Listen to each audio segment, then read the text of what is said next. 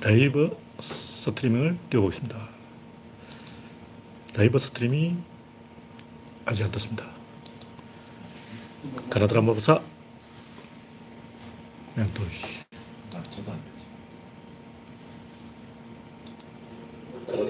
아, 아 이거 클릭해야 되나? 어, 짜장면 묻어있네. 짜장면? 잠깐만. 닦아야 돼. 너무 많이 묻히고.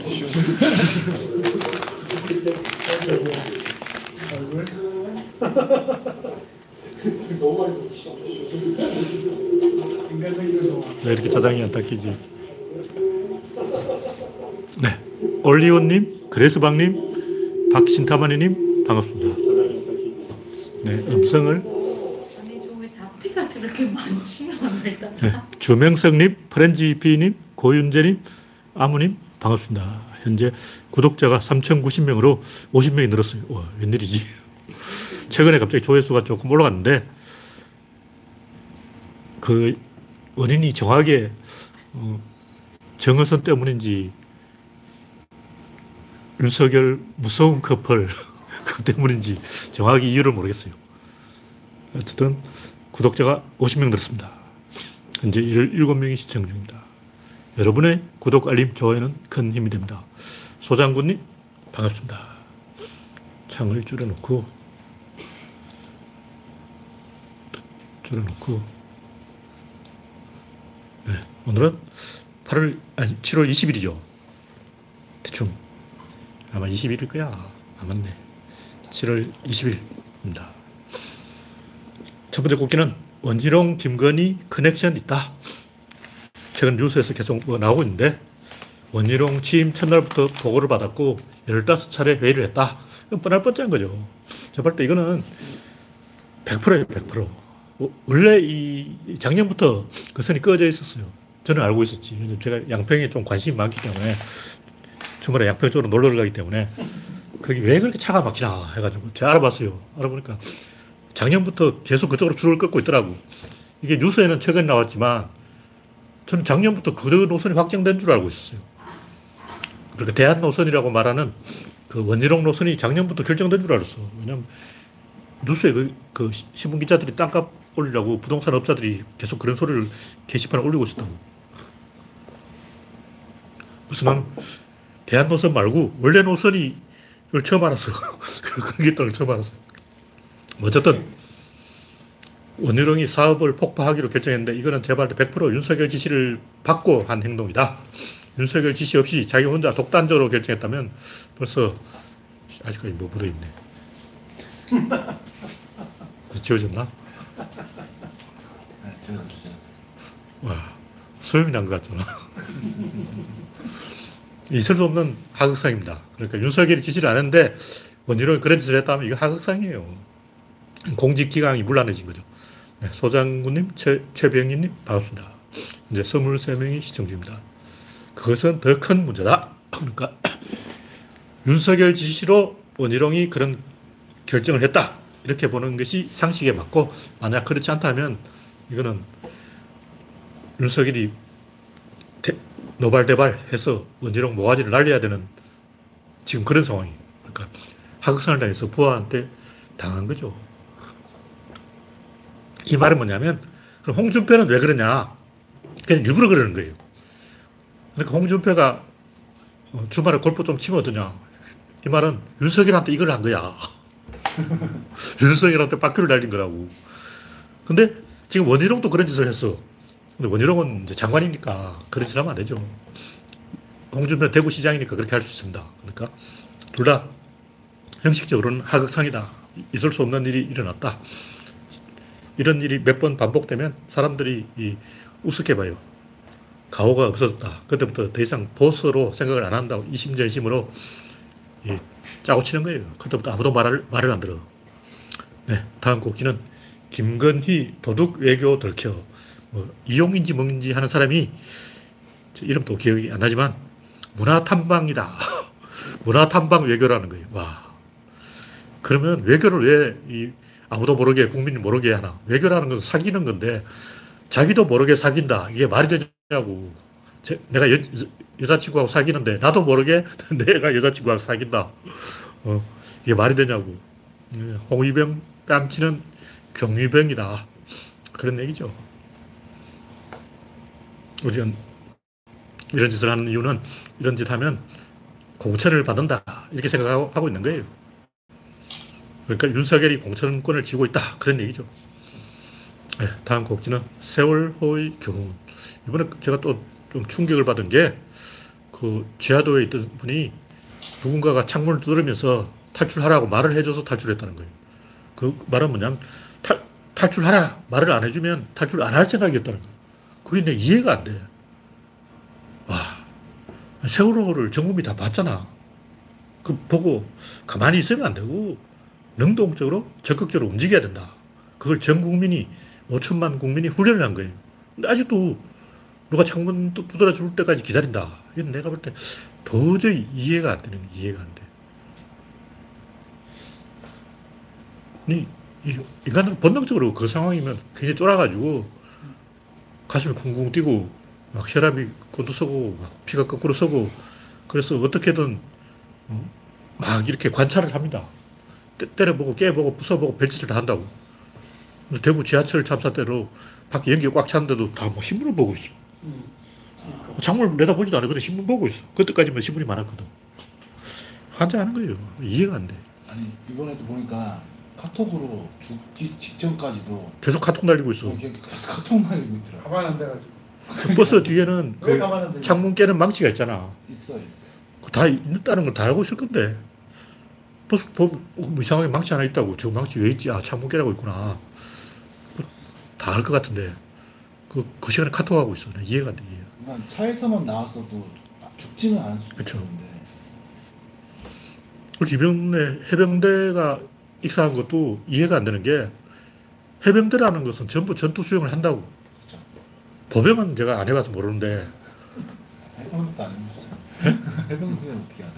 아니 내가 그래도 특공대 아니야. 정확히는 강섭대인데 전투 수영을 다 했어 우리도. 아, 근데 게시판 읽어보니까 걔가 일병인데 일병이라서 전투 수영을 안 했다는 거야. 그러니까 1년이 지나야 그걸 배우는데 아직 그 1년이 안 됐다는 거지. 근데 해병대가 수영을 못 한다는 게 말이 되냐고. 진짜 이상한. 해병대는 해- 정확히 말하면 해군 육전대예요. 해병대라는 게 없어. 그 존재 자체가 없어요. 무슨 포병 담당 뭐 이런 거라고. 그래서 그 연평도 좀다 포. 이 해병대 안에 또뭐 포병 담당 뭐 담당 있는가 봐. 그, 그 희생된 사람이 해병대 안에서도 포병 담당인데 그래서 전투 수영을 아- 안 해봤고 수영을 못 한다는 거예요. 그런 사람을 물에 집어넣으면 못 전다는 거야. 그것도 그 뭐야 또 뭐죠 입는 거 구명조끼 구명조끼도 안 입고 그 물속에서 뭘 어쩐다는 거예요. 물속에서 이제 막 걸어가다가 발에 시체가 걸리면 그걸 끈질어 얘기하냐. 그 물속에서 뭘 수색한다는 그 자체가 말이 안 돼요. 왜냐하면 시체가 떠내려가다가 가스가 차서 부풀어서 물에 뜬다고. 뭐 뜨는 걸 찾아야지. 막 물속에 깔아앉아 있는 것을 발에 밟히면 꺼진다. 이런 생각을 하고 있었던 것 같아. 와, 이건 너무 기상천외한 엽기적인 상식적으로 있을 수 없는 말이 안 되는 얘기라는 거지. 그것도 뭐 밧줄도 없이 그냥 집어넣은 것 같아. 와, 이 인간이 상식이 없는 사람이 한두 명이 아니야. 우리나라 사람들이 잘 모르면서 뭐 좀 자기가 좀 아는 것처럼 착각하는 것 같아요. 모르면 좀 공부를 해야 되는데 아무 관심이 없어. 그래서 이런 이번 일을 계기로 전 국민이 반성을 좀 해서 좀 생존 훈련 제가 때는 초등학교 때부터 생존 훈련을 가르쳐야 돼요. 일본 같은 경우는 전 국민이 수영을 할 수 있어요. 초등학교 때 수영을 가르치거든. 그 우리나라도 일본처럼 초등학생 때 수영을 가르쳤다면 그 해병대가 죽을 일이 없었죠. 왜 그걸 안, 안 가르치냐고. 우리 때는 개구쟁이들이 다 알았어. 안 가르쳐도 다 배웠어요. 난 누구한테 배운 게 아니야. 그냥 우리끼리 연습해서. 형한테 배운 게 아니고 우리끼리 겨울물에 들어가서 물장구 치고 하다 보니까 수영을 하게 됐는데 전 국민이 수영을 할 줄 알아야지. 이건 굉장히 문제가 있어요. 우리나라도. 네. 다음 곡지는 김영환 충북지사 이 양반이 강철 서신의 그 김영환은 아니고 다른 김영환인 것 같은데 옛날 민주당이었다고. 민주당이었는데 안철수 따라서 설거머니 국힘당으로 들어갔어요. 배신자 중에 배신자지. 그래서 제가 봤을 때 이 양반은 어차피 다음에 공천을 못 받을 것 같고 이걸로 땡이다. 자기 정치 인생은 여기서 끝났다. 마음껏 즐기자. 그래서 뭐 산불 현장에도 뭐 가볼 필요 없다. 뭐 나는 친일파가 되겠다. 어, 이 망언을 지금 시리즈로 하고 있어요. 이세 번째 망언인데 현장에 가봤자 할 수 있는 게 없다. 그러면 무슨 얘기냐? 정주영 자서전에 보면 내가 읽어보진 않았지만 정주영은 공사 현장에 괜히 가서 찌푸차 타고 왔다 갔다 하는 거예요. 그래서 뭐 하고 있냐? 자고 있어. 그러니까 찌푸차 안에서 자고 있는데 그냥 정주영 하루 3시간밖에 잠을 안 자. 나, 낮에 낮, 낮잠 자는 거야. 그러면 운전기사는 그 찌푸차를 몰고 정주영을 태우고 괜히 거슬 현장 왔다 갔다 하면 직원들이 어, 왕 회장이 떴다 이래가지고 어, 왕 회장이 떴어 그러면서 자기는 쫄아가지고 열심히 한다고. 그러니까 우두머리가 현장에 안 나타나면 공무원들이 안 움직여요. 그럼 내가 공무원이라고 치자. 이 사람도 공무원이고 이 사람도 공무원인데 우리 같이 가자 그러면 안 가도 되는데 왜 가지 그럼. 홍준표도 안 가는데 우리가 왜 가야 된다고. 그러면 시킬 수가 없잖아. 공무원 중에 책임감 있는 사람 한 명 있다 해도 자기 부하한테 시킬 수가 없어. 이건 줄바닥 원리에 의해서 맨 위에 있는 대가리가 현장에 안 나타나면 그 밑에부터 아무도 안 움직여요. 그럼 어떤 문제가 생기냐면 이 러시아 군대 현상이 생겨요. 러시아 군대 현상은 뭐냐면 러시아 군대의 장교들은 절대 현장에 안 가요. 현대 러시아 말고 옛날 제정 러시아 때 짜르 시대 이렇게 전선에서 4km 안에는 절대 안 가. 그럼 뭘 하냐면 서류 작업만 해. 왜 현장에 안 가냐면 장교가 죽으면 안 되거든. 현장에 가서 장교 죽으면 어쩔 거냐고. 그래서 장교들은 절대 현장에 안 간다는 건 뭐냐면 병사들하고 장교들 사이에 불신이 만들어져서 간부는 우리의 주적이다. 모든 병사가 그렇게 생각하고 있는 거지. 그러니까 앞으로 가라 하면 뒤로 가고, 뒤로 가라 하면 앞으로 가고. 그리고 어떤 명령을 내리면 명령을 이행하는 게 아니라 저 새끼의 진짜 의도가 뭘까? 이 테스트를 해요. 내가 병사다.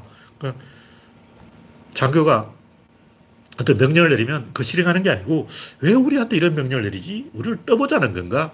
그럼 안 해야지. 그냥 하면 더 시킨다고. 여러분이 군대 가봐서 느끼지만 장교가 이걸 해라고 딱 시킨다고. 딱 하면 아, 참 잘했어요. 다시 두 배.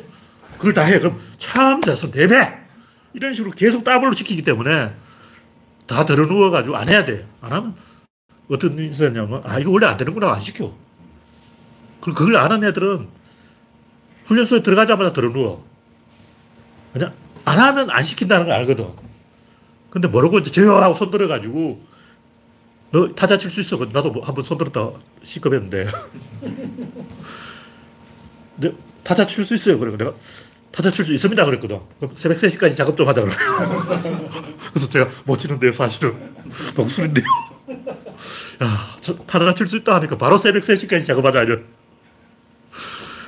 절대 군대에서는 어, 실력 있다, 기술 있다, 뭐 할 줄 안다 이런 말 절대 하는 게 아니에요. 박살 나는 거야. 어디서든 회사에서도 그래. 할줄 안다 손 들면 바로 죽음이야. 그래서 공무원들이 무조건 이 간부가 시키는 거하고는 반대로 가야 된다. 이게 체질이 돼 있어요. 그리고 간부가 뭘 시키려면 그 시키는 게 목적이 아니고 다른 의도가 있다. 숨은 의도가 있다. 그 숨은 의도를 파악하려면 어깃장을 놔야 된다. 일단 못합니다 해놓고 왜 못하냐 물으면 이런저런 핑계 대가지고 아, 제 간부한테 이게 플러스가 되는구나. 그럼 흥정을 해야 되겠다. 이런 식으로 나온다. 다시 말해서 간부가 갑자기 채소밭에 물을 뽑아라 그런다고. 그러면 못하겠다 하고 뒹굴 다음에 아, 휴가 보내줄게. 그럼 아, 그것도 가는 거야. 휴가 다섯 개 따고 그 다음에 이제 일을 슬슬 목을 푼다고. 어떻게든 일단 들어누워가지고 휴가를 보내줄 것인가. 요걸 조건을 걸고 반대급부를 챙기고 그 다음에 움직이는 거라고. 근데 이런 식으로 한번 이제 구조가 만들어져 버리면 죽어보자고 아니에요. 그때부터. 적군이 코앞에 와도 파업을 하는 거야. 이걸 한 사람이 누구냐면 로마 시민들이. 로마 귀족들이 시민들의 권리를 인정을 안 하니까 적군이 막 쳐들어오는데 파업, 오늘부터 우리는 병사가 안 되겠습니다. 그리고 어떻게 했냐면 모든 로마 시민이 저 언덕 위에 모여가지고 성산이라 그러는데 그 산에 모여가서 신도시를 만드는 거야. 갑자기 땅, 호미를 갖고 와서 땅을 파는 거야. 그 너희들 뭐 하냐고. 우리 신도시 만드는데. 로마 떠나서 우리는 새로운 로마를, 신로마를 건설하겠다. 그러니까 로마 귀족들이 항복했는데 그런 짓을 다섯 번 했어. 그래서 로마의 그 호빈관 제도가 생긴 거야. 그 집정관, 뭐, 민회라는 그, 그래서 얻어낸 거예요. 귀족들하고 계속 싸워가지고 적군이 코앞에 들이닥칠 때까지 탱자탱자하고 파업하는 거야. 전쟁 파업. 나라가 망해도 우리는 전쟁을 안 하겠다. 로마 역사에 나오는 거예요. 이게 2500년 전에 일어난 일이라고. 그때부터 민중들은 간부들하고는 우리의 주적은 간부다. 그러니까 이 김영환 충북지사의 망언은 그런 식으로 공무원 안에서 그런 간부와 사병의 관계, 이거를 이 같은 편이 아니라 적대 관계로 만들어버리는 거죠. 그러면 모든 노동자가 이 일을 안 하고 파업부터 해요. 그래서 창, 창업하자마자 일단 파업부터 시작한다고. 우리가 뜯어낼 수 있는 게 뭐냐? 뜯어낼 수 있는 걸 최대한 뜯어 낸 다음에 움직인다. 이런 구조가 한번 만들어져 버리면 그 나라, 그 회사는 망해요. 옛날에 데일리 서프라이즈라고, 아, 더 이상 이야기 안 하겠습니다. 노조부터 먼저 만들었어. 그때 내가, 아, 싹수가 글렀다. 창업하기 전에 노조부터 만들어. 뜻은 가상하지. 뜻은 좋아. 우리는 좋은 회사니까 노조부터 만들자. 장난하는 것도 아니고 진지하지 않은 거죠. 다음 곡기는 태양광이 산사태 만든다. 이 얘기 왜 하냐면 작년에 이제 문재인 때 비가 좀 오니까 태양광 때문에 산사태가 일어났다고 그렇게 조중동에 떠들었거든요. 근데 올해는 태양광 때문에 산사태가 하나도 안 났어. 그러니까 중앙일보가 뭐라고 하냐면 태양광 때문에 산사태가 일어날 것이다. 예언 기사를 쓴 거예요. 산사태가 일어났다. 이렇게 차마 못 쓰고 아마 일어날 것이다. 기가 막힌 놈들이에요. 네, 소장군님, 최병희님, 서티보님, 이영수님, 난나님 반갑습니다. 현재 49명이, 51명이 시청 중입니다. 네, 다음 꼭지는 만만한 게 교사다. 저 최근에 이제 교권 확립 이런 이야기를 많이 하고 있는데 우리나라만 그런 게 아니고 이게 전 세계를 한번 휩쓸고 지나간 거예요. 근데 최근에는 오원영을 비판하는 사람이 많더라고. 오원영이 체벌은 절대 반대한다 그러니까 체벌을 해야 된다고 주장하는 사람이 많은 거예요. 근데 체벌을 하면 안 되고 왜 그러냐면 체벌을 하면 학부모들한테 권리가 생겨요. 헌법 위반까지 가기 때문에 헌재 소송까지 가면 학부모가 이겨요. 이 학부모가 이기는 이슈라고. 그렇기 때문에 체벌을 하면 안 되고 체벌 때 교사가 학부모한테 전화할 수는 있어도 학부모가 교사한테 전화할 수는 없게 만들어야 돼요. 일방적으로 전화하기만 하고 받지는 않아야 돼요. 그럼 학부모가 전화하려면 교장을 통해서 교장을 통하지 않고 직접 이 학부모의 의견을 전달하면 안 돼. 그리고 체벌도 때리면 안 되고 체육 훈련만 시킬 때 그것도 전문 전담 교사가 붙어야 돼요. 담임이 때리면 안 돼. 담임이 그 어떤 게 체벌도 하면 안 돼. 담임하고는 아무 상관이 없어야 돼. 아니면 근데 담임이 뭐 앉았다 일어났다라도 시킬 수 있어야 되는 거 아니야? 뭐 가볍게 시킬 수 있는데 그 문제가 될 만하다. 아, 요거는 학부모가 문제 삼을 수 있겠다. 일단 한 대 때리면 자국이 생긴다고 진단서를 끊어오는 거야. 그런 식으로 문제가 생길 만한 거는 어, 전담 교사한테 시켜야 거지. 그럼 전담 교사는 뭐냐냐? 생존수를 가르쳐야 돼요. 개고생 그렇지. 오늘 이게 문지르기, 어, 불 피우기, 손바닥에 땀이 나게 문질러 보자. 이거부터. 그리고 예체능을 좀 강화하고, 그리고 아까 얘기했지만 모든 어린이가 수영을 할 수 있어야 돼요. 그 야구, 축구 이런 건 기본적으로 모든 학교에 다 있어야 되고, 그리고 60명 이상 대규모 수업을 해야 돼요. 왜 이게 중요하냐면 학생 20명으로 줄어들면 그만큼 왕따라든가 이게 심해져. 그 도망가 숨을 곳이 없는 거야. 20명밖에 없다면 그중 한 명을 왕따시키는 게 굉장히 쉬워. 근데 60명쯤 되면 띠란 놈이 최소한 5명은 있어. 그 띠란 명 놈들끼리 또 그룹이 돼. 띠란 애들끼리 뭉쳐가지고 자기들끼리 또 살 길을 찾더라고. 제가 초등학교 때 자세히 보니까 누구라고 이야기하면 안 되는데 아무개 아무개 아무개 세 명이 모여가지고 자기들끼리 그룹을 만들어서 어, 세력을 만들어. 그렇지. 그리고 좀 아닌 애들은 아닌 애들끼리 뭉쳐야 돼. 그러려면 최소한 60명이 돼야 된다고. 근데 모든 수업을 그렇게 하면 안 되고 몇몇 수업은 이 60명씩 대규모 수업을 해야 돼요.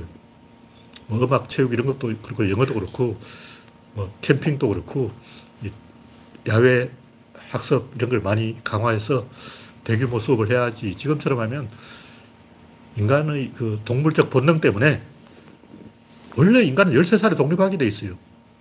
중2병이라고 그러잖아요. 그게 독립병이라고. 딱 그 13살이 만으로 어, 우리나라 15살이죠. 그때가 중2병이야. 항상 하는 얘기지만 앞에서 유인하는 거는 다 가짜고 뒤에서 등을 떠미는 게 진짜인데 앞에서 유인하는 것은 어떤 동기, 동기 없어요. 이유가 없어. 뒤에서 등을 떠미는 건 호르몬이라고. 그때 되면 애들이 스트레스를 받고 막 불안하고 무리를 짓고 싶고 싸움을 하고 싶고 주먹이 건질건질하고 누군가를 좁혀고 싶고 그러면 체력 훈련해야 돼. 그러면 이제 어. 힘이 빠져가지고 안 한다고 지체가 자. 자게 만들어야 돼. 네, 다음 곡지는 만델라 모택동. 요즘 남아공에 만델라 인기가 떨어졌다고 하는데 뭐 그렇게 될 수밖에 없죠. 그 요하네스 버그 위치를 보면 그 중부 아프리카에서 굉장히 많은 사람이 기어들어올 수 있는 구조예요. 국경이 없어. 뭐냐면 남아공이 그나마 아프리카에 좀 사는 나라라고. 그러다 보니까 주변에서 계속 사람이 몰려드는 거예요. 그래서 그 요하네스버그의 백인 인구가 10%밖에 안 돼요. 근데 그 백인 인구 재산을 털어가지고 흑인 나눠 먹는다고 해서 이익이 될까 안 돼. 그 일부 흑인들은 그 백인 10% 재산을 털자. 근데 그렇게 해봤자 아무 이익이 없습니다. 만들라 때문에 살기가 좋아지니까 흑인들이 더 모여들고 그럼 또 살기가 나빠지고 악순환이라고. 그럼 이 문제를 어떻게 해결할 수 있냐? 그걸 해결한 사람이 모택동이라는 거지. 제가 문화혁명에 대해 좀 연구를 해봤는데 뭐 다음에 꼭지에 제가 문화혁명을 이야기할 것이기 때문에 뭐 일단 짚고 넘어가고 모택동은 요하네스버그에 있는 모든 흑인들을 전부 시골 하방시켜버려. 그게 모택동을 방문하냐. 간단하지. 하여튼 그 남아공 문제의 본질은 여러 가지가 있는데 그 중에 하나는 줄루족과 다른 부족의 갈등이에요. 그러니까 부족 통합이 안 돼 있어. 그래서 남아공이라는 민족 자체가 존재하지 않아요. 그 왜냐면 그 만델라가 만든 게 아프리카 민족회의인데 그 민족회의가 뭐냐? 부족회의. 민족회의가 아니고 부족회의라고. 부족회의 하면 좀 이상하니까 민족회의라고 하는 거지. 어. 그러니까 그 부족회의는 뭐냐? 줄루족을 견제하는 집단이라고. 줄루족이 원래 그 아프리카의 지배 종족이고 나머지 종족은 백인과 저항한다는 명분으로 사실은 줄루족한테 저항하는 거예요. 그리고 줄루족은 그 백인하고 그 다른 부족 사이 중간 부족이었어요. 백인들이 줄루족을 이용해서 다른 흑인을 억압한 거라고. 굉장히 복잡한 거야.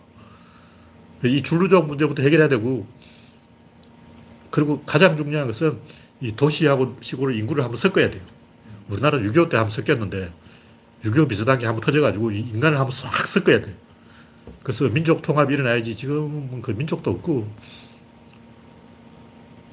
문화혁명 이전에 중국이 더 개판이었어요. 문화혁명 덕분에 중국이 조금 나아진 거야. 그 우린 잘 모른다고. 우리는 그 당시 중국에서 어떤 일이 일어났는지 정확히 모르기 때문에 문화혁명 그것은 뻘짓이다 이렇게 생각하는데 물론 뻘짓 맞아요. 뻘짓 맞기는 맞는데 필요한 뻘짓이었다. 그런 얘기죠. 네, 다음 곡지는 칠성파 이광환, 이강환이죠. 양반이 칠성파 오야붕인데 영화 친구의 준석이다 이렇게 신문 기사가 난 거예요. 그래서 제가 아니다 하고 했더니 다시 검색해 보니까 제목을 고쳤어. 네. 애들 또 알아낸 거야. 이광환은 그냥 이광환이고 그 밑에 또 한 넘버 3쯤 되는 애가 정재욱인데 걔가 그 요성이 연기한 준석 역할이고 그리고 이광환 밑에 한 넘버 3였다고. 그 밑에 한시라는 사람이 있고 그 한시의 오른팔이 있고 그 오른팔의 오른팔이 정재욱이야. 그 정재욱도 한번 이 칠성파 투목이 될 뻔했는데 얘는 빵을 하도 많이 사려가지고 이제 조폭이 회의를 느끼고 곽경택한테 돈 배덕 뜯어서 조용하게 살고 있다. 근데 이 양반들이 거창하게 이벤트를 할 것인데 한동훈이 조폭을 어떻게 섬기는지 보자. 아마 좋다고 호환을 보내주지 않을까. 이런 얘기 왜 하냐면 만약 한동훈이 이 사건을 대충 넘어가면 내가 한동훈 깔라고 미리 이제 알박기 하는 거예요. 미리 그때 내가 한마디 얘기했지 하려고 근거를 남겨놓는 거지. 한동훈이 좀 생각이 있다면 이 박살 내야 돼요. 네, 다음 곡기는 중국 20대 실업난 46.5%. 이게 무슨 얘기냐면 중국 20대 실업난이 한 실업자가 한 20% 된다고 그러는데 그럼 나머지 26%로 어디 가냐? 이게 대학생이라는 거예요. 무슨 얘기냐면 취직이 안 되니까 그냥 학교를 다닌다는 거지. 학교를 다니고 싶어서 다니는 게 아니고 취직이 안 되니까 그냥 학교를 다닌다. 이제 공산주의니까 공산주의니까 등록금 이런 거 뭐 수업이 없을 거 아니야. 그리고 그냥 사회에 나가기 싫으니까 계속 학교에 남아있다고. 그 이런 얘기 왜 하냐면 이런 중국의 문제가 이게 여러 번 있었던 문제예요. 그 뭐냐면 괜히 내가 봤을 때 이건 굉장히 심각한 문제예요. 우리는 뭐 천안문 사태라든가 문화혁명이라든가 대약진 운동이라든가 이런 거를 그냥 뭐 모터가 똥이 미쳐가지고 삽질한 게 아니냐. 제 바보냐? 머저리냐? 이렇게 생각하지만 알고 보면 다 이유가 있었어. 물론 이게 잘못된 거긴 하지만 그럴만 했어. 다 이유가 있는 거라고. 천안문 사태도 우리가 생각하기는 그냥 민주화, 뭐, 어, 그게 아니에요. 알고 보면 이 문화혁명의 반동이야. 그 문화혁명은 왜 하냐? 그 이전의 그 어, 시골로 엎어버린 하방의 반동이고, 그, 그, 그거는 또 그 이전의 반동이고, 이게 한 1파, 2파, 3파, 4파, 5파까지 온 거야. 그 지금 현재 일어나고 있는 이게 5파고, 천안문 사태는 4파, 문화혁명은 3파, 그 전에 2파, 1파가 있었던 거지. 이게 계속 반복된 거지. 갑자기 이제, 뭐, 모토똥이 미쳐가지고, 문화혁명이다! 하고 막 그런 게 아니고, 이 중국은 인구 폭증뿐만 아니라 제일 큰 문제가 뭐냐면 중국인이 중국말을 모른다. 중국인 중에 중국말을 아는 게 20%. 나머지 80%는 보통화가 안 되는 거지. 북경어가 안 돼. 지금 또 홍콩말하고 북경말은 틀리는데 뭐 귀주성, 운남성 뭐 이쪽으로 가면 청해성, 어, 신장, 위구르 이쪽으로 가면 말 안 통해요. 완전히 다른 민족이에요. 그리고 일본도 마찬가지. 일본도 사투리가 굉장히 심해. 그래서 일본도 지역주의가 굉장히 있고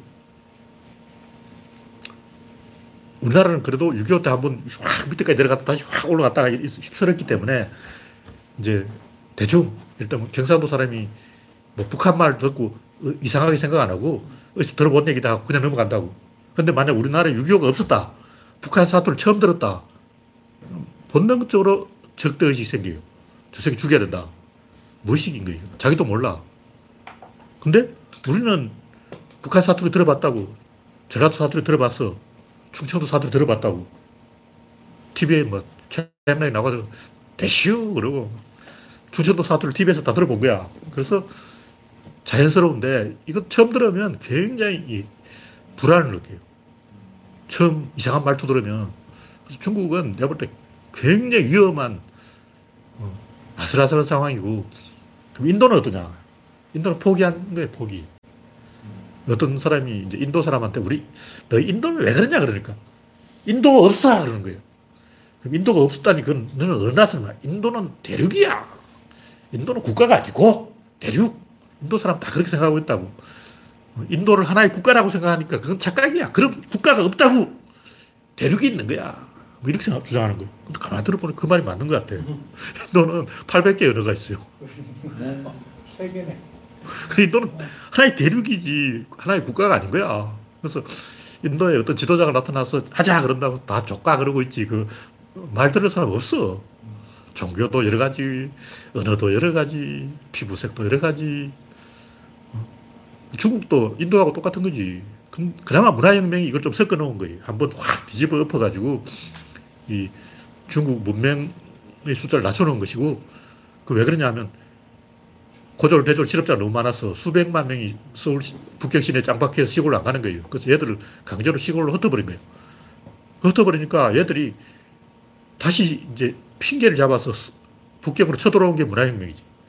다시 말해서 모텔동이 실업자를 줄이기 위해서 그리고 농촌 문제를 해결하기 위해서 위생운동이라고 해서 우리는 이제 모텔동 위생운동하면 참새를 잡자. 저 새는 나쁜 새다. 요거만 알고 있는데 중국인들은 그나마 목욕을 하게 한 게 모태똥이라고. 원래 목욕 안 했어. 그나마 모태똥 덕분에 중국이 조금 깨끗해졌다고. 대단한 사람이야. 위생운동을 한 거죠. 왜냐하면 전염병이 하도 많아가지고 그때 중국의 시골에 전염병 끔찍한 거였어요. 그래서 콜레라, 뭐 장티부스, 이질 이런 거 퇴치한 거야. 모태똥이 큰일을 한 거라고. 그걸 하려면 사람이 있어야 되는데 대학생을 시골로 보낸 거죠. 근데 그 시골로 쫓겨난 대학생이 다시 서울로 반격한 게 바로 문화혁명이지. 복수, 복수를 한 거라. 근데 그래서 이제 모택동이 문화혁명을 통해 정권을 뺐었어. 자기가 정권을 잡은 다음에 이걸 손쉽게 해결했어. 그냥 그 시- 다시 북경으로 몰려온 놈 다시 시골로 보내버린 거지. 한 방에 해결. 너희들 왜 이 북경으로 왔냐 하니까 아 모택동 지도자를 찬양하기 위해서였다. 그럼 내 말을 들을 거냐? 들을 거냐? 가! 이러고 다 가버려. 한 방에 해결해버려. 이 문제는 왜 해결되냐면 등소평이 외국 자본을 유치해서 해결한 거예요. 그 뭐냐 외국 자본이 유치가 안 되면 인도 문제 뭐 다 해결이 안 돼. 북한 문제 내가 볼 때 다 이게 본질은 인구 문제라고. 그래서 우리가 생각하면 저거 그건 그 뭐, 뭐 멍청한 짓 아니냐 이렇게 생각하지만 저걸 이거는 진짜 심각한 문제고 그 외에 해결 방법이 없었어요. 그리고 모택동이 한 것은 허르쇼프를 흉내낸 거고 허르쇼프는 미국을 흉내낸 거예요. 허르쇼프가 미국 중서부를 한번 방문하고 충격을 받았어. 와, 거대한 밀농장, 옥수수 농장 보고 막 뻑가가지고 와, 우리도 저렇게 해야 돼. 해가지고 허르쇼프가 그 카자흐스탄을 대개발한 거고 이걸 모택동이 흉내를 내서 북대황, 동북 삼성을 개발한 거죠. 그래서 그 내용은 완전히 잘못된 거지만 어떤 큰 틀에서 보면 모택동이 한 게 옳은 방향이었다. 그런 얘기죠. 나는 그걸- 그때 그런 거 안 했으면 중국이 쪼개졌을 거야. 그보다는 좀 인도처럼 돼가지고 이 되는 데는 되고 안 되는 데는 안 되고 인도는 보면 어떤 데는 좀 되고 있는데 어떤 데는 안 되고 있어. 그러니까 돈 간의 격차가 너무 커가지고 도시에서는 막 어, 인도 IT 기업들은 막 벌써 미국 뺨치고 있어. 근데 시골에서는 그냥 완전히 석기 시대야. 그러니까 뭔가가 좀 이상한 거야 인도는. 인도 시골에 가면 막 성폭행한다 그러고 막 카스트 일단 바라본 계급이 이 불가초점을 때려 죽이고 아직 그런 뭐 이상한 짓을 하고 있는 거야. 근데 이게 해결이 안 되는 거야. 그럼 개몽 운동을 한번 해야 되는데 우리나라의 새마을 운동을 해야 되는데 그게 바로 문화혁명이라고. 문화혁명 별게 아니고 중국판 새마을 운동이라고. 문화혁명을 얻은 것은 중국인이 글자를 알게 됐다. 그리고 북경어를 알게 되었다. 그리고 시골까지 의사라든가 이런 위생이 보급돼 가지고 중국인이 깨끗한 물을 먹게 됐다. 화장실이 생겼다. 원래 화장실이 없어. 그냥 대충 들판에 사는 거야. 인도 사람 아직 들판에 사. 화장실 자체가 없어. 아니 날 예? 거야. 냄새 날 거야. 그렇죠. 그래서 길 밖을 벗어나면 안 돼. 중국은 화장실이 지저분하고 인도는 아예 화장실이 없어. 네, 다음 곡지는 이 남성들이 가슴에 집착하는 이유 이게 별건 아닌데 그 기사에 뭐 남성은 왜 여성 가슴에 집착할까? 답은 뇌에 있다. 근데 제가 대충 이렇게 보니까 뭐 별 내용이 없더라고. 뭐 뇌에 있다 해놓고 뭐 뇌에 아무것도 없어. 뭐 이런 건 누구나 할 수 있는 얘기고 제가 이제 이런 얘기를 하는 이유는 구조론으로 보면 안 보이는 게 많이 보인다. 큰 틀에서 전략을 봐야지 세부적인 거 일일이 뭐 내가 어떻고 뭐 이게 필요 없는 얘기예요. 큰 틀에서 보면 이 보상 원리가 있는데 인간은 피- 털이 없어졌어요. 피부를 노출되는데 그냥 피부 노출되면 피부가 굉장히 약하기 때문에 살 수가 없잖아. 인간 피부는 굉장히 강해요. 왜 강하냐면 체지방이 많아. 동물 중에서 체지방이 제일 많은 게 인간이에요. 인간이 털을 잃으면서 추워서 이제 얼어 죽을 판이지. 그럼 뭐 추위를 견디는 게 뭐냐? 돼지는 추위가 없어. 돼지는 추, 추위 안 타. 안 타요. 안 타지. 겨울이라고 돼지한테 옷 입혀주나? 돼지 본 돼지는 겨울은 털이 없어. 돼지 안 죽어. 아 돼지가 그러면 가 그, 아니, 걔는 겨울 되면 솜털이 나서 털이 빡빡빡빡 그러니까 생기는데, 돼지는 털이 없잖아. 돼지 털이 없어. 근데 안 죽어. 안 얼어 죽어. 그 인간도 원래 겨울에 빨갛고 뛰어다니도 안 죽는데 현대인이 옷을 입기 시작해서 약해진 거야. 여러분 전부 약해진 사람들이야. 인디언들이 하는 얘기가 백인이 없었을 때는 인디언들이 아무리 추운 겨울이라도 빨갛고 잘 뛰어다녔는데 요즘 저 젊은 것들 봐라. 겨울 되면 춥다고 옷 입고 뭐 하는 짓이냐고. 이게 추운 거야. 인디언들은 한겨울에도 빨갛고 뛰어다녀요. 원래 옷 자체가 없어 인디언은. 영화에는 사슴 가죽 옷 입고 나오지만 그는 백인 영향을 받아서 원래 인디언은 옷을 안 입어요. 빤스는 입지. 완전 누더 있는 족도 있는데 종족마다 다른데 동상도 걸리고 이렇게 되죠. 네? 군대 가면 동상도 걸리고 남자들이. 그렇죠. 약해진 거야. 이렇게 좀 쉬고. 원래 이 혈액 순환이 높아져 가지고 가끔 이제 세상 이런 일이 보면 한겨울에 빨아먹고 산에 등산한 사람 있어. 한겨울인데 반스만 입고 산 꼭대기까지 올라가는 거야. 한겨울에. 와. 그러니까 하나는 이 보상 원리에서 전체적으로 피부에서 성적인 신호를 주고받게 된 거고 그러다 보니까 냄새를 잃어먹어서 냄새를 사용하지 하지 않게 된 거고 또 하나는 이 근친혼의 문제인데 일부 일처제도 굉장히 위험한 제도고 일부 다처제도 위험한 제도예요. 그래서 인간은 원래 일부 일처제도 아니고 다처제도 아니고 상당히 복잡한 제도라고. 그래서 이 13살이 되면 자녀를 부족해서 추방하는데 그 추방된 애들이 어떻게 가- 하냐면 자기들끼리 모여 살아. 아, 그러니까 한 15살에서 한 25살 되는 애들은 자기들끼리 모여서 산다고. 근데 이제 이 돌아다니다가 잘하면 이제 모계 여자 집단의 픽업이 되는 거야. 그 모계 집단이 아, 쟤 좀 똘망똘망하다. 잡아와. 잡혀가는 거지. 그런 식으로 이상하게 이제 하는데 여기서 이제 족장이 누구냐면 누나예요, 누나. 일단 누나가 남동생을 항상 끼고 다녀. 아니 근데 그런 거 어떻게 어떻게 알아? 그러니까 종합적으로 여러 곳에서 주워들은 정보를 종합한 거지. 그러니까 엄마하고 사이가 안 좋은 언니들이 남동생을 꼬셔가지고 가출을 해버린 거야. 엄마하고 대파 사오고. 근데 엄마하고 이 딸아이 싸우면 항상 있어. 우리 딸들은 엄마하고 항상 갈등이 있어. 그러니까 그 혼자 나가면 위험하니까 남동생을 꼬셔가지고 너 누나가 이제 자기부터 남동생이 세 명 있다. 이건 완벽한 새로운 부족 출연이야. 세 명을 꼬셔간 그래도 쪽수가 좀 모자라기 때문에 남자 한 명 다 여자 한 명씩 어디 가서 잡아오라. 이렇게 하면 벌써 한 10명이 된다고. 그래서 애 몇 명 나와버리면 한 20명이 되는 거야. 그러면 하나의 종족이 만들어지는 거지. 그게 시족이라고. 그런 식으로 하는 거라고.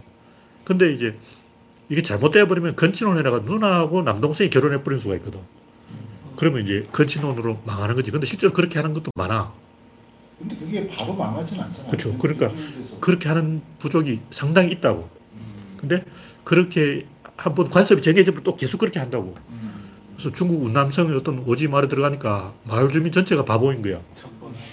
그 그게 90년대까지 뉴스에 나왔어. 중국 어떤 마을, 시골 마을에 갔는데 마을 전체가 바보다. 바보들만 있는 거야. 전에 아마존에 누르면서 보니까 그러니까 저 부족이 다 똑같이 생겼어. 자세히 보면 부부라고 그러는데 과연 부부일까? 오빠하고 여동생이 아닌가? 의심이 되는 거예요. 그리고 부부라 해도 다 어, 어차피 그 수- 수백 년 내려오다 보면 다 건친이 돼가지고 그 부족 안에서는 이미 다 건친이야. 근데 자세히 보니까 나티스 쪽하고 조회 쪽 얼굴이 약간 다르더라고. 조회 쪽은 다 똑같이 생겼고 나티스 쪽은 또 다 똑같이 생겼어. 그러니까 두 종족이 결합하면 이제 약간 건친을 벗어나는 거지. 근데 두 부족이 적대적이기 때문에 또 이제 전쟁을 통해서 피를 섞는 거지. 그러니까 이 일부 다 처제가 되면 남자 하나 여자 여러 명이면 전쟁에 져. 그건 100% 아웃이고 일부 일처제가 되면 또 그것도 위험하고 그래 아까 얘기했듯이 누나가 남동생을 꽂혀서 새로운 부족을 계속 만들어야 된다는 거죠. 계속 새로운 부족을 만드는 거예요. 그게 살아남는 기술을. 근데 그렇게 하려면 그 남자가 여자를 딱 발견했을 때 흥분해서 한 3시간 쫓아가야 돼요. 왜 쫓아갔냐? 뭐 결혼하겠다, 꼬시겠다 이런 계획이 있는 게 아니에요. 음. 그 흥분하니까 쫓아가는 거지. 흥분 상태에 계속 있으려고 그래. 도박꾼 또 굉장히 집중하거든. 그 집중된 상태에 있으려고 그러는 거야. 축구를 하는 애들도 축구를 하면 흥분돼 있다고. 흥분 상태에 계속 머무르려고 그러는 거야. 그러다 보면 이제 정이 들어가지고 서로 안면을 터고 어, 그러다 보면 같이 살게도 되고 그런 거지. 그렇게 이제 숲에서 우연히 한 몇 번 마주쳐가지고 한 서너 시간 따라다니는 일이 한 서너 번 반복되면 그 서로 신뢰가 생긴 거야. 그러면 꼬세가지고 이렇게 다 따라와 그러면 따라가는 거지. 아니 근데 완전히 자연 상태에서 문명이랑 없는 상태에서 그 남자와 여자가 어쨌든 그 성적 흥분, 성적 그 매력을 느낄 수 있다는 얘기거든. 그렇죠. 어, 그 자기도 모르게 그러니까 여자 가슴을 보는 순간 피가 탁 up돼가지고 아니 아우, 그 자기 부족은 그게 안 돼. 자기 이제 온의 관계라면 자기 누나나 여동생한테는 그게 안 되는데 낯선 사람을 만나면 옛날 낯선 사람을 만나면 죽여야 되거든. 적일지 모르기 때문에. 그걸 딱 이렇게 경계를 한다고. 그 몇 시간 동안 추적을 하는 거야. 근데 그 낯선 사람이 여자다. 처음에는 머리서 보면 여자인지 남인지 모르지. 가까이 가서 딱 보니까 가슴이 출렁거리는 어, 여자네. 흥분을 해서 한 몇 시간 동안 따라다니는 거예요. 그러다가 이제 서로 어, 저 인간이 날 따라오네 해가지고 서로 경계를 한다고. 그러다가 이제 그런 일이 한 몇 번 반복되면 익숙해져서 아, 쟤는 날 죽이지는 않겠구나. 뭐 여자를 또 혼자 다니는 게 아니고 그 뒤에 또 남자가 있어. 조심해야 돼. 함부로 여- 여자 따라가다가 갑자기 누군 몽둥이로 뒤통수를 치는 거야. 현대사에도 그대로 되- 적응되는 건데. 하여간 이 이야기의 결론은 그 지금 몇 시 됐죠? 70분? 아, 진짜. 10분. 아, 10분만 더 하시면 돼요. 마지막으로 이기는 원리. 이건 제가 진짜 이제 마지막 거예요, 마지막 거. 와, 씨. 구조로는 더 이상 새로운 걸안 쓰고 에- 옛날 걸 해석만 하겠다. 이- 이거는 맨 표지에 들어갈 네. 지금까지 이 써놓은 거를 총정리하는 거지. 우주의 궁극적 힘은 밸런스의 복원력이다. 이건 진짜 중력, 강력, 약력, 전자기력 이게 다 밸런스의 복원력이라는 거예요. 그 가만 생각해 보면 그 뭐라 그러더라. 갑자기 생각이 안 나네. 힉스 입자. 그것도 밸런스와 관계된 거예요. 뭐 힉스가 지- 질량을 부여한다. 뭐 이런 얘기를 하는데 그게 정확하게 말하면 밸런스의 복원력을 부여한다. 뭐 이런 얘기예요. 하여튼 그것이 이기는 힘인데 그 힘이라는 게 뭐냐? 몰아주는 게 힘이에요. 예를 들면 지렛대. 지렛대를 이렇게 작용하면 요 한 점에 받침점에 힘이 꽉 몰린다고. 그게 힘이에요. 그러니까 똑같은 두 사람이 있는데 두 사람 다 체중이 100kg다. 근데 얘는 좀 세고 얘는 좀 약하다. 그 이유가 뭐? 얘는 힘을 집중시킬 수 있는데 얘는 그게 안 되는 거야. 똑같은 체, 100kg 체중이고 똑같은 실력이 있는데 얘가 펀치볼을 치니까 팍 올라가고 얘가 치냐 왜 안 올라가냐. 두, 두 사람 똑같은 체중인데 얘가 팍 치니까 이게 숫자가 팍 올라가고 90점, 100점이 나오고 얘는 빵점이고 그 차이가 뭐냐면 집중이라는 거죠. 지렛대의 이걸 어, 모아주는 벡터라는 건데 한 지점에 직결시키는 힘의 각운동량 보존으로 한 점에 힘을 직결시키는 건데 그게 밸런스다. 그리고 우리가 입자라는 것은 뭐 소립자든 양자든 뭐 그런 것은 결국 그 밸런스를 만드는 다양한 형태예요. 그 밸런스를 어떻게 만들 것인가. 그게 보면 뭐 여러 가지 있다고. 스핀이 있는 거야. 스핀이 초- 뭔지 정확히는 모르겠는데 그냥 스핀이라고 이름을 붙인 거예요. 뭔가 힘의 방향이 있는데 그 스핀의 형태가 여러 가지다 하는 것은 밸런스를 만드는 형태가 여러 가지다. 뭐 이런 얘기고 그걸 조금 더 구체적으로 이야기하면 뭐 초끈 이론 나오고 26차원 어쩌고 개소리 하는 건데 어쨌든 그 26차원으로 설명할 만한 복잡성을 가진 밸런스 형태가 있다. 그건 맞아요. 다시 말해 26차원이 있는 게 아니고 26차원으로 설명할 수 있는 정도의 복잡성을 가진 밸런스의 형태가 있다. 그리고 극한의 법칙으로 그걸 알 수가 있어요. 극한의 법칙은 1회 이벤트가 사건 전체에 미치는 영향은 갈수록 작아진다. 이 말인데 그걸 역으로 뒤집으면 맨 처음에는 1회 이벤트가 사건 전체에 영향이 크다. 또뭐 장기를 두든 바둑을 두든 제일 영향력이 큰 장소에 먼저 두어야 되는 거예요. 갈수록 확률적으로 영향력이 작아진다는 거죠. 이건 확률로 다 설명할 수 있는 거기 때문에 이걸 왜 그러냐 따지면 안 되고 수학자들은 다 알고 있는 거죠.